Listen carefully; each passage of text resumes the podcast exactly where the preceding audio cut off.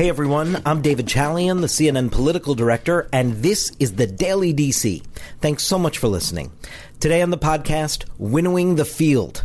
Yes, the 2020 Democratic field grew a bit shorter in the last 24 hours when Washington State Governor Jay Inslee announced his plans to drop out of the presidential race. Here's a bit of him announcing that decision on MSNBC's Rachel Maddow show. We had 130,000 people help me in this campaign, but it's become clear that I'm not going to be carrying the ball. I'm not going to be the president, so I'm withdrawing uh, tonight from the race. But I have to tell you, look, I've been fighting climate change for 25 years, mm-hmm. and I've never been so confident of the ability of America now to reach critical mass to move the ball. I believe we are going to have a candidate to fight this battle. There is little doubt that though Jay Inslee was not able to gain traction with Democratic primary voters, never cracking past 1% in the polls, he is leaving a mark on this race. He put climate change as an issue front and center, not only in his campaign for the presidency, but for the entire Democratic field. He was a pace setter. He talked about how climate change impacted every aspect of American life, whether it is the economy or healthcare or national security, there's not an issue that doesn't have climate change back at its core. And as he said in the uh, Detroit debate in July, time is running out. There's time, maybe from his point of view, to get this fixed and get it right, but there's not much time. And so Inslee clearly intends to keep climate change front and center, just this time from the sidelines of the presidential race. We expect him to announce his plans for the future today, which is that he is expected to seek a third term as governor of Washington. So leaving the presidential race, but looking to renew his gubernatorial contract with the people of Washington state and will no doubt remain a name now in in the national political discourse. He is not the only now former presidential candidate to announce their future plans today. Former Colorado governor and Denver mayor John Hickenlooper, who dropped out of the presidential race some days ago, announced today via video that he is going to seek the Democratic nomination for the U.S. Senate from Colorado.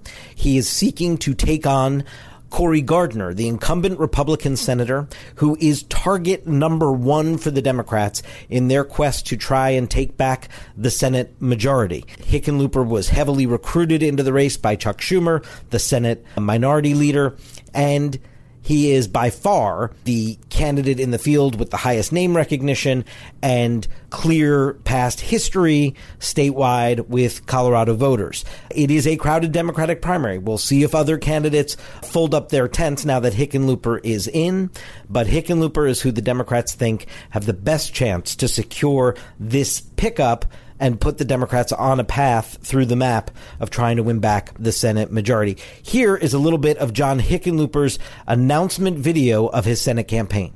I've always said Washington was a lousy place for a guy like me who wants to get things done, but this is no time to walk away from the table. I know changing Washington is hard, but I want to give it a shot.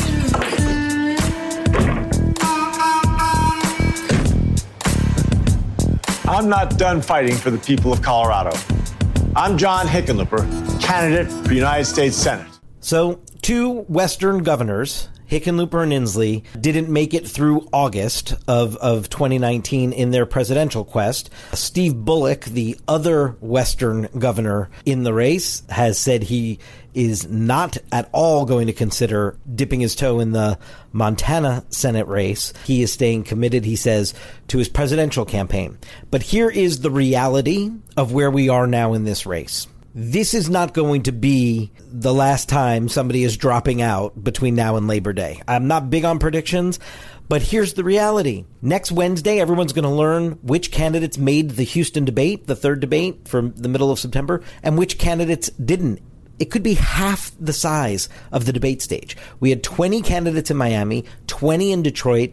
It, it, right now, 10 have qualified for the September debate.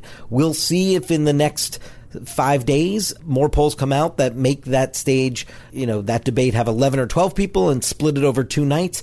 But right now, it's at 10, half the size uh, of the field that appeared in the first two Democratic National Committee sanctioned debates. If you don't have the debate stage, and if your money is starting to run out, and you're not getting any traction, you are going to start looking yourself in the mirror as a presidential candidate and come to a very hard decision about what the viable path forward is. So, yes, you can point to a lot of history that we don't know how this nomination race is going to go and that it's still early. It is early and the dynamics can change and people can rise to the top and fall from now through, you know, the voting beginning in Iowa. But that does not mean at all that it is early for folks who haven't been able to bust past 1% in the polls, who are running out of money and who are no longer going to have the national exposure of the debate stage it is not early for those folks. It is actually very late and very much near the end. So watch this space for potential future announcements about people ending their candidacies. But it is interesting to see that two of the high profile folks to get out in the last week or 10 days are these Western governors. It was not that long ago in American presidential political history a governor, being a governor, was the credential that helped secure your standing in the race, perhaps helped propel people to the nomination. Obviously, Barack Obama and Donald Trump broke that trend, but Ronald Reagan, Jimmy Carter, Bill Clinton, George W. Bush all had that gubernatorial credential in, in presidential politics. And clearly, that is not where the Democratic Party seems to be headed for its nominee this time around. That does it for this edition of the Daily DC. Thank you all so much for listening. Hope you'll tune in again right here tomorrow.